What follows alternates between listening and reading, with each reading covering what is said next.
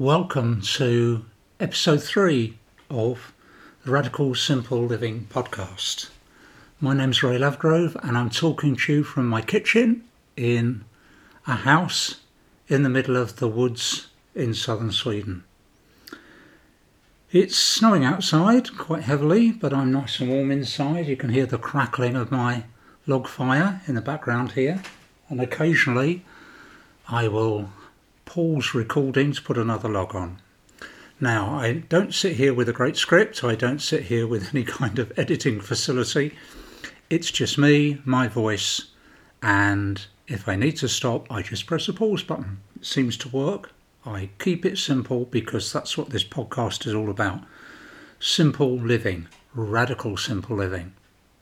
And this is the third podcast, so I've got some data back now on how the series is going down, and it's going down well. It reached number six in the charts in its category, and uh, it's back down to number 14 now, but maybe it will go up again soon if uh, more people listen.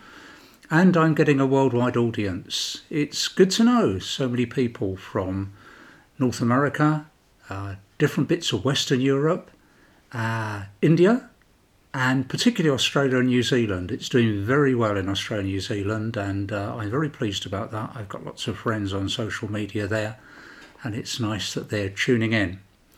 If you know anyone that'd be interested, please pass on the details to them.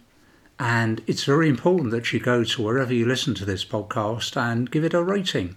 Be honest, say if you like it or not, write a comment, subscribe if you want to hear more. All of this helps because it's important that uh, the message gets out there because the message about radical simple living is what the whole thing's for. Now, just to catch up with last week and, and bring you back to the conversation, we were talking about three things you need to live your life more simply. Um, the fact that you might want to live your life more simply suggests while you're here listening to this podcast, or maybe you already listen, maybe you already lead a, a simple life and you're just listening to see if uh, my thought is the same as yours. I don't know. But these are three things that uh, I came up with some years ago that you need as the basic preambles to pursuing a radically simple life. One, is the desire to live more simply and avoid a life that is more complicated than necessary. Two, the need to care for and cherish the environment, not your environment, the environment, everybody's environment. That's very important. It, it wasn't the case with simple living a hundred years ago. Uh, simple living was pretty contained. You cared pretty much about what happened in your home and your land but the world has changed. There's 8 billion of us now, so we have to take care of the whole environment. The, the, the game is a difficult one, but that's what we have to do. And thirdly, you need the belief that simplicity is a gateway to a greater understanding of the true values of life or a more spiritual approach to life. And in the last episode, we said that that spiritual approach to life isn't any particular furrow that you have to follow it's your own. It's your own journey. It's your own journey to a more spiritual life, however you care to define that.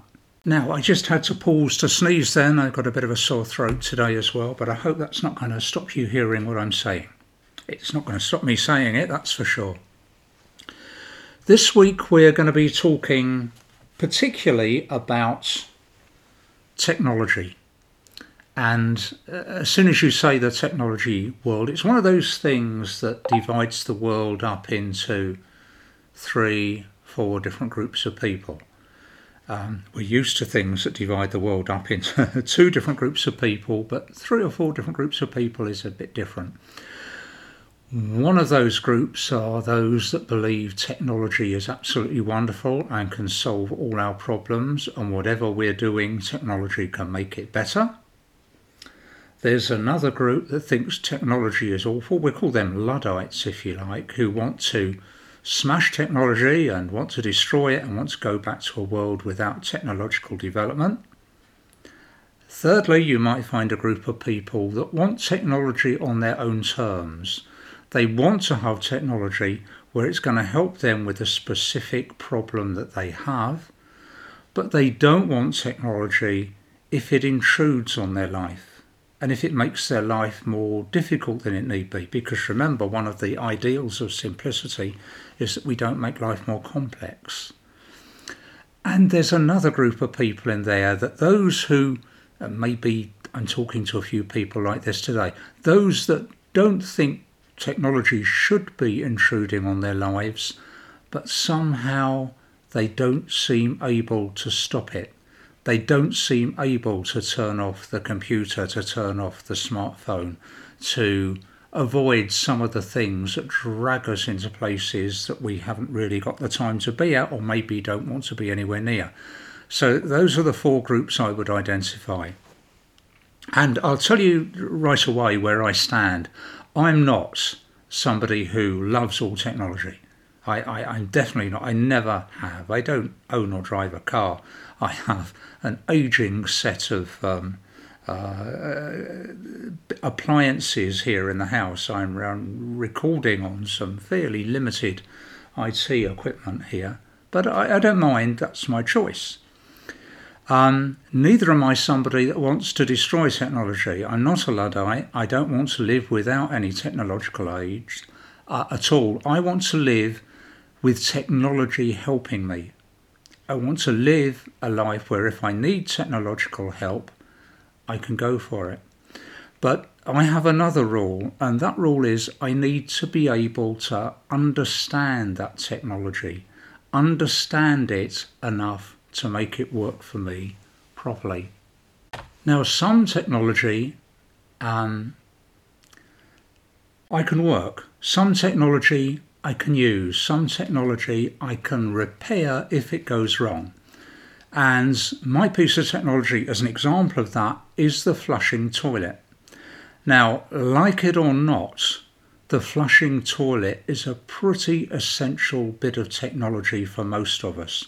There are alternatives, and I know I'll be speaking to some people who have composting toilets. I have built a composting toilet myself for when uh, things go wrong. Um, some of you will have other methods. Well, that's fine. Some of you may go out in the woods with a shovel. That's okay. But for most of us, the flushing toilet is a pretty essential part of the technology we have.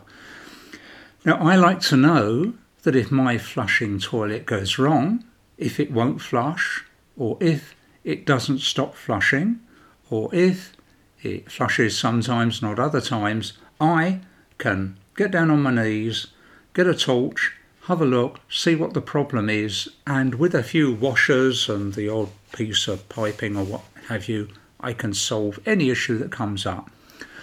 I didn't have that knowledge taught to me. I've gathered it over the years of generations of flushing toilets going wrong. I've developed a strategy for how to investigate them, what to do, how to repair them. And most of us have similar strategies for bits of technology uh, that we have to deal with. And that's good because if we have technology, we should be able to be in control of it a little bit. We should be able to repair it. Not all technology is like that. Some of it is different. I'm talking on an aging Chromebook here. It is a very aging Chromebook and it, it doesn't do a lot other than uh, record these podcasts, to be honest. You can watch things on it, but it's not very good for anything else. Sorry, Chromebook, but it's not. Um, if it goes wrong, I am fairly limited into what I can do to repair it. I, I've been using computers for many years and I can do the basic things and I can check and I can know and what's gone wrong and I can try and do the simple things. What I can't do because I'm not skilled enough is dismantle my Chromebook and sort out what's gone wrong with the circuitry of it. I just don't know. So, in many ways, this is the kind of technology which, unlike the flushing toilet I'm in control of, the Chromebook is a black box. I know how to use it. I know what buttons to press to do this. I know what uh, switches to switch to do something else. But it's a black box in that what goes on after I press those buttons or after I alter those settings, I don't know. Somebody has to sort it out for me if it goes wrong. I hope it doesn't go wrong because those things prove expensive, and that's another issue about not having too much technology. Some of our technology is simple and we can cope with it, and some of our technology is difficult and we can't cope with it. And my ideal is to have as much simple technology as I can in my life and reduce the black box technology, the difficult stuff, to an absolute minimum. Now, I'm going to use a little example here of uh, a piece of technology which I've had to get to grips with in the past year. Uh, I'm not off grid here. We do have one electricity line that comes through the woods on tall poles and brings electricity to the house. It doesn't bring much electricity to the house. We could do with more. It's not like living in a city where you've got a great cable underground that delivers all the electricity you want. We're fairly limited into um, what we can use here. And we are also limited to the fact that the overhead cable occasionally goes wrong. I live in a forest and trees fall over sometimes. And even if trees don't fall over, branches fall off trees. And even if branches don't fall off trees, sometimes branches get so heavy with snow that they are weighed down and they touch the electricity line that's coming and it cuts out. So, one of the things I have to cope with here are fairly frequent power outages in the winter. Now, it's nothing, I know there will be people listening here that have been without power for weeks on end, and there's some people listening here who don't have any power at all, they're off grid, and that's fine. Um, but I use electricity here. Now, I, I haven't got mains water, all our water comes from a well. It's not the original well from the house when it was built in 1908. It is a well that was built in the 1950s, and I'll tell you a little bit about how I know that uh, later on. But in the meantime, water is pumped to the house using electricity. We have an electric pump, and the well has a, a piece of piping in it, and the electric pump pushes water into the house. So effectively, I can turn taps on and off and flush toilets just like anybody that lives in a city can do. The only problem is if the power goes out, the pump no longer works. And if the pump doesn't work, then I don't have any water to the house either. Now, on top of the well in the garden is a rather impressive cast iron pump from 1908. Now, I, I do provide notes for all these podcasts on my blog, which is called radicalsimpleliving.blogspot.com. And if you go there, a couple of days after I published one of these podcasts, I uh, put up some notes to go with it. And I'm sure that I can send a photograph of my cast iron pump so you can see what's happening. There's a little noise that goes blip occasionally. I don't know what it is. I don't know if that's coming over, but uh, or where it's coming from. But it's uh, it's a worry. I'm sorry about that. I'm not going to edit it out, but I'm sorry about it anyway. I hope it's not disturbing you too much. Or it hasn't got you looking around at your technology to see what's making the noise. It's definitely here, and I'm sorry. Now, in any winter, we have a series of power cuts. We just do. And last winter was a pretty bad one. Uh, we had power cut after power cut after power cut. That's a power outage for North American listeners. And one of them was 12 hours and that's fine, except there's no water in the house for 12 hours. And the cast iron pump that's on top of the well is frozen solid for most of the winter. It's cast iron, there's nothing you can do about it. You cannot use it in winter. It's cast iron, it's got a leather washer in it, and it doesn't work. So I had to make some technological advances. And again, I'll put some photographs of these up on the uh, up on the blog so you can see it. I had to fit a new pump that was different from the cast iron pump. A, I had to go into modern materials. I had to go for a plastic pump. I went for one that's been developed for developing countries, so almost anybody can fit a pump to a water supply. I had to put a new pipe way down into the well and I had to lag it carefully. I had to buy some pretty high tech um, polymer lagging that uh, is guaranteed to minus 25C. Now, we do go colder than minus 25C on occasions, but not often. Um, we certainly go to minus 15, 16, 17, 18 degrees C on a regular basis, but not as cold as 25 very often. And I had to introduce a system where the pump itself had a sort of jacket that goes over it in cold weather. So now, if I have a power cut in the middle of winter, I've introduced the technology that will help me get over it because I can draw water from the well I can continue to cook, I can continue to flush toilets indoors, although there's another problem there that I'll tell you about later on. And I can continue to live a pretty normal life without electricity because I have water. And whilst I'm happy to live without electricity, living without water isn't quite as good. But I've overcome that problem by using technology. And the joy of this pump is because I rigged up the system myself, I ordered it, I ordered all the bits, I put them together, I worked it in my head how it was going to be and how it was going to look. I can fix it. If things go wrong with it, it's no problem to me to go backwards on how I put it together and see what I can do to put the problem right. Now, the additional problem um, with that system is that, of course, we don't have mains drainage either. So all our water and waste goes into a septic tank and when we moved here, there was a gravity fed system that took water from the septic tank to a, an area called a field. It was actually in the woods, but it's called a field. And the water drained away, but that is no longer allowed in the uh, part of Sweden I live in. So we had to have an electric, excuse me, pumping system. And that electric pumping system also stops working when the electricity goes. So you know, I had to come around this. So this could mean fitting a solar pump to um, uh, the, the waste tank, or it could mean pumping out with some other method. Or the method I chose, because it was easier, is to have a composting toilet.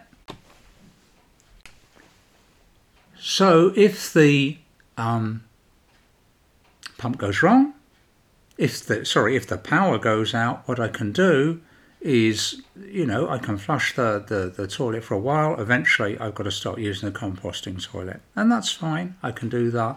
Technology has solved the problem and it's not too terrible. Okay. Now, um, any talk of technology and how much we want and how much we don't want has to go uh, eventually to a discussion of people who really do live without so much technology. And I'm talking, of course, of the Amish. Now, people that have known me for many years on social media know I'm always talking about the Amish because I find them fascinating. And I know some of you will live close to Amish people and you will have your own opinions on how successful they are at doing what they do. And some of you will have reasons to think the Amish are, are not quite uh, people that we should be looking at for advice.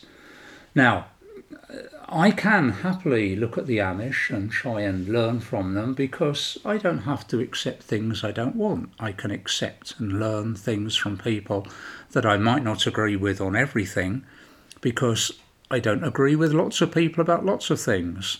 For all I know, the person that invented the pump I'm using was a terrible individual but it doesn't matter because I'm using the ideas that they came up with in my life to solve my problems. And as long as solutions to problems are environmentally acceptable and don't lead to the oppression of people and don't lead to horrible political consequences somewhere, I'm happy to use them. So I'm happy to look at the Amish experience and learn as much as I can from it. Now, a lot of people think that the Amish reject technology altogether, but that isn't so. And I'll tell you a few things which, if you don't live close to an Amish community, you may not know. Firstly, nearly every Amish community and the households in Amish communities use washing machines. They use washing machines usually with little generators that only run the washing machine, and that's all they do. They don't run televisions and lighting and um, air conditioning units or televisions from these electricity generators they use. They run the washing machine. Why? Because they have decided that the technological opportunities that washing machines offer, and let's face it, in an Amish community, we're talking about women, and we're talking about the fact that if women didn't have washing machines, they would be living a life of drudgery of using wash tubs and uh, and washing outside, and doing all these. And I know some people like to do that, and that's fine. Amish families are big, and the burden of doing all that washing is a, is a big one. So Amish communities have decided they want washing machines and they use generators to run them. So that's one example of how they've accepted technology, even though it's modern, even though they might not be able to fix their washing machine, though I suspect they probably could solve most of the problems with it, but they accept it. And the other bit of technology that might surprise you is in Amish schools. Now, once upon a time, the Amish went to ordinary um, public schools, as they would be called in the States. Public schools means something very different in Britain, but in the States, public school means a school that everybody goes to. And once upon a time, the Amish used to attend um, public schools.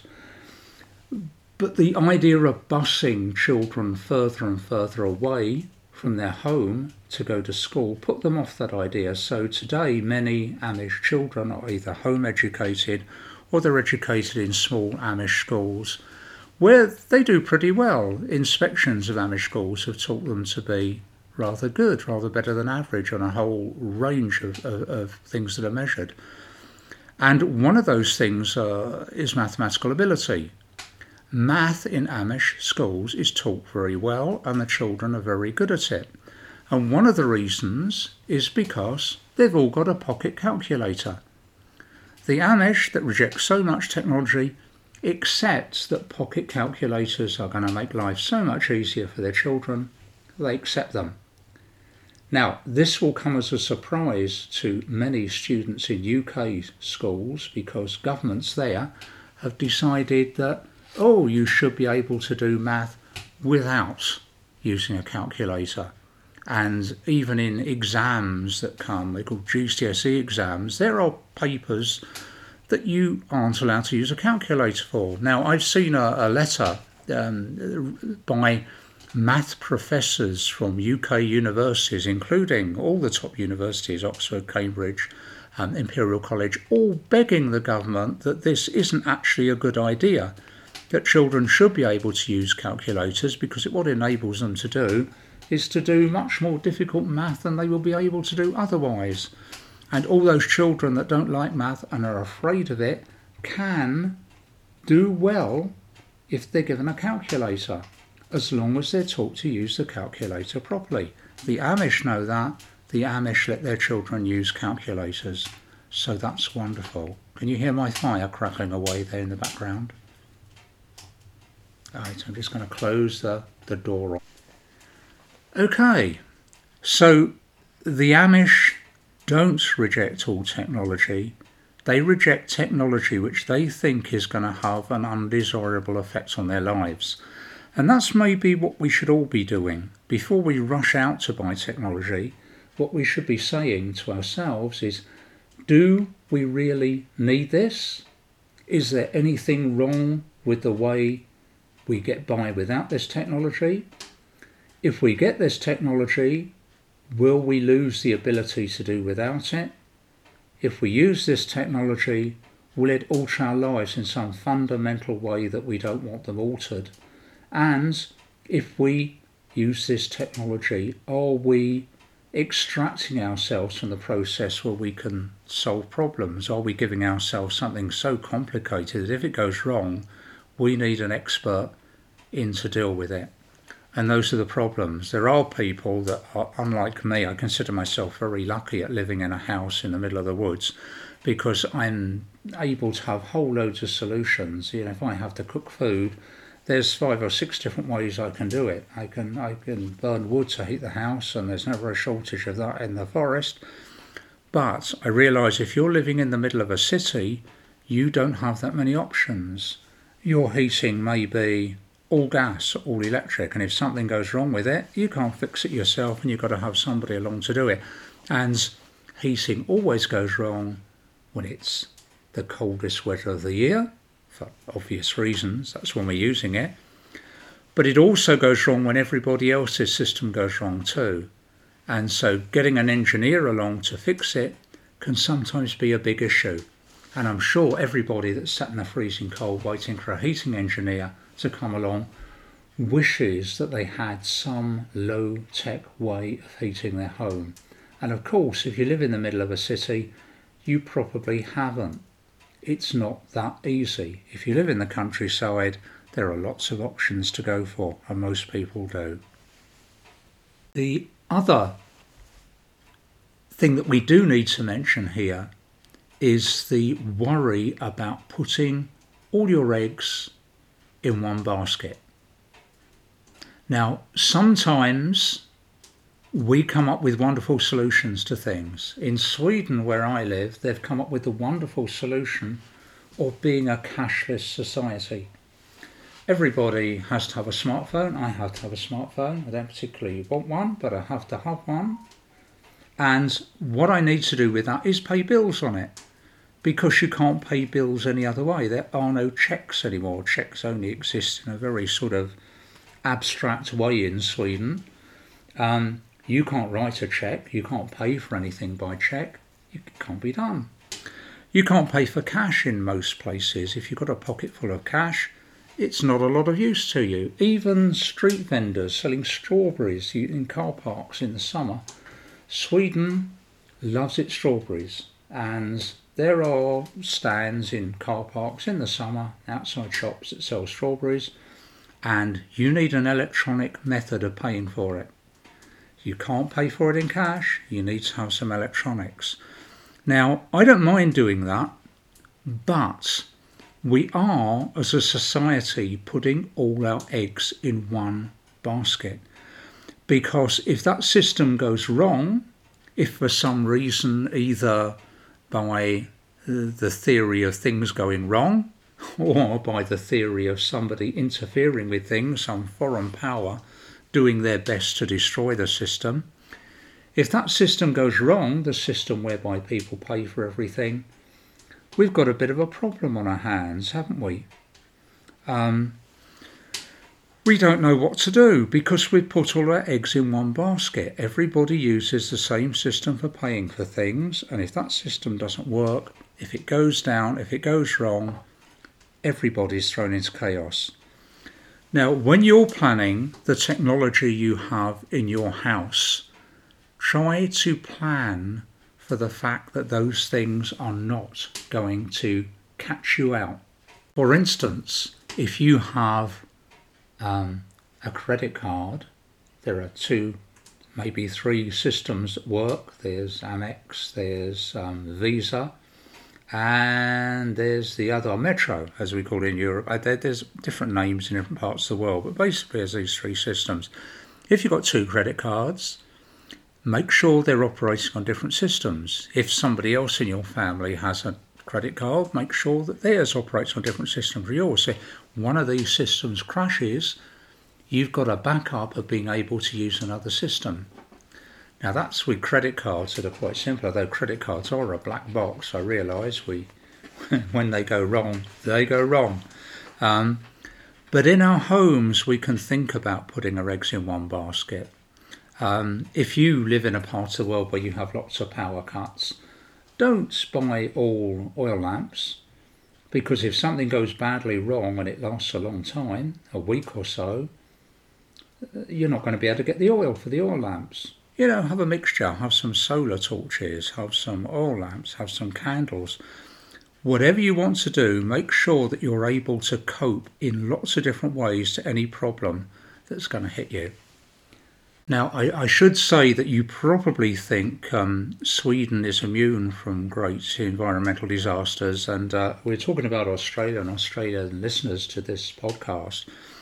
And I know that in um, southeast Australia, in the last few years, you people have had some terrible things going wrong.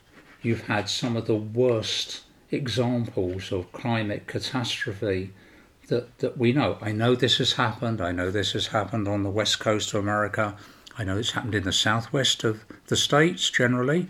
I know it's happened in Canada. I know it's happened in parts of Europe and in parts of Africa. But and certainly it's happened in parts of Asia, in Pakistan, in Bangladesh, and in China even.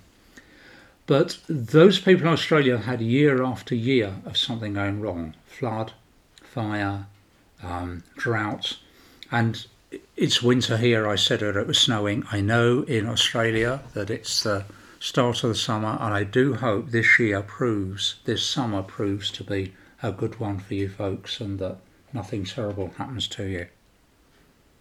In Sweden, we don't suffer too much. We do have forest fires, and those forest fires uh, can be bad. Uh, we're lucky in the fact that the forest areas are fairly underpopulated, so life isn't as much at risk as it would be in some parts of California, for instance. But we did have an incredible storm in 2005. It was called Storm Gudrun, at least it was called Gudrun in Scandinavia. And um, I've got some data here that may astonish you. Uh, here we go. This was in 2005. It blew down. You ready for this number? First in metric and then in, in, in imperial. 75 million cubic meters of tree. That's not area, obviously, that's the volume of the wood that was destroyed. 75 million cubic meters of wood was destroyed in this storm.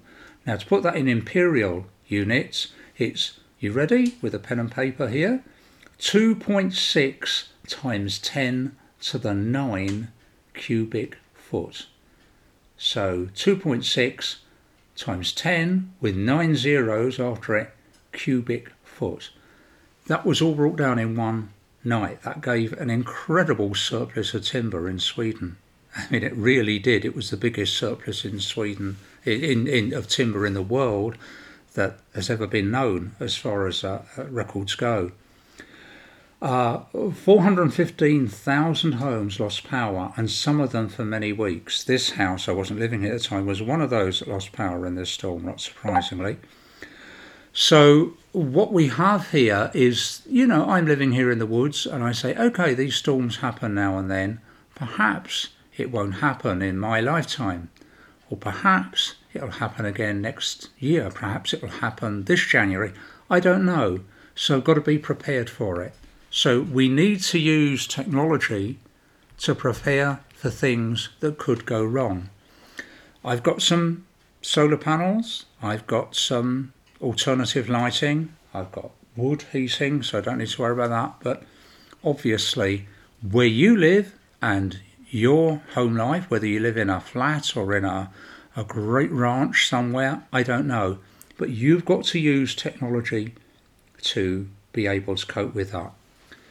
Now, um, before I go, because I've rambled on a little bit, I want to talk to you about that children's television cartoon series. It was made in Canada, but it was always Elwood City. That ring a bell? It was always set rather ambiguously in North America. And once they had the president visiting, and I know that Canada doesn't have a president, so I suspect it was sort of set in the States, even though it was made in Canada. And it's about an aardvark called Arthur. Now, some of you will know what Arthur's second name is because you watch this either when you were younger yourself or your children watch it. What's Arthur's second name? Now, once upon a time I could set up a competition, but now everybody goes to Google to find out. So shout it out now if you know. Arthur's second name is Read. Arthur Read. How many people knew that? Be honest, put your hand up. Yeah, surprising number of you. Now, Arthur's best friend is called Buster Baxter. You all know Buster Baxter, the rabbit. And I want to relate one episode. I've actually put a link to this. I'm going to put a link to this on the notes to go with this podcast.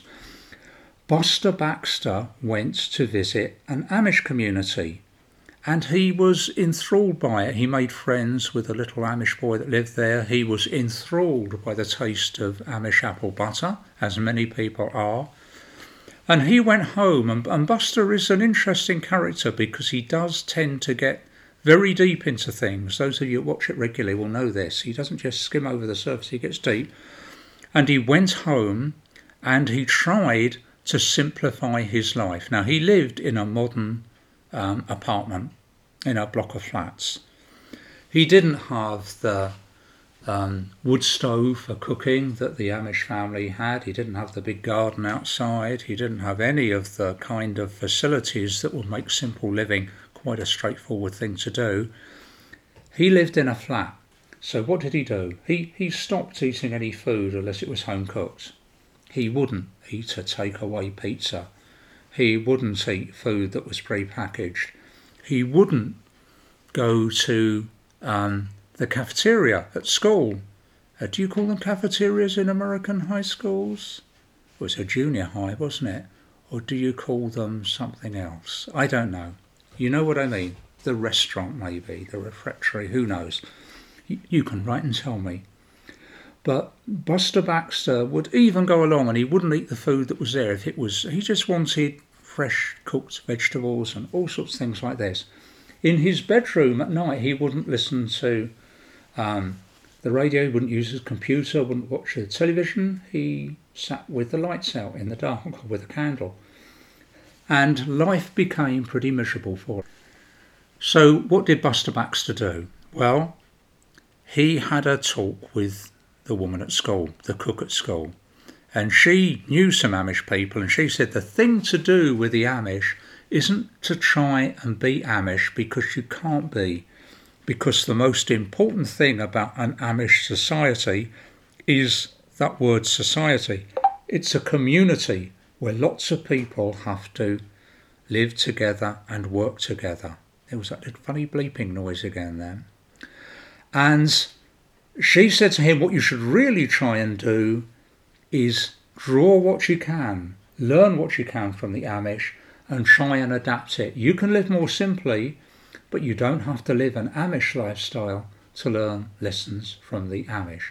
If you've got time to spare, either watch it yourself or I'll put the link up, or watch it with your children if you've got them. It doesn't matter how old they are. If they get to 18, they still like to watch Arthur episodes. It'll bring happy memories gushing back to them about how Buster Baxter learns from the Amish that you have to incorporate the ideas of simple living and you can't lift the whole thing out of its context and copy it. Okay, my throat's getting more sore. I'm sorry about that. I hope it hasn't uh, interfered with your enjoyment of the podcast too much. Do tell your friends about the podcast. Do leave some comments. Do give it a star rating. And do, whatever else you do, subscribe so you don't miss any episodes. It's been nice talking with you again. I'll be back very soon. Thank you.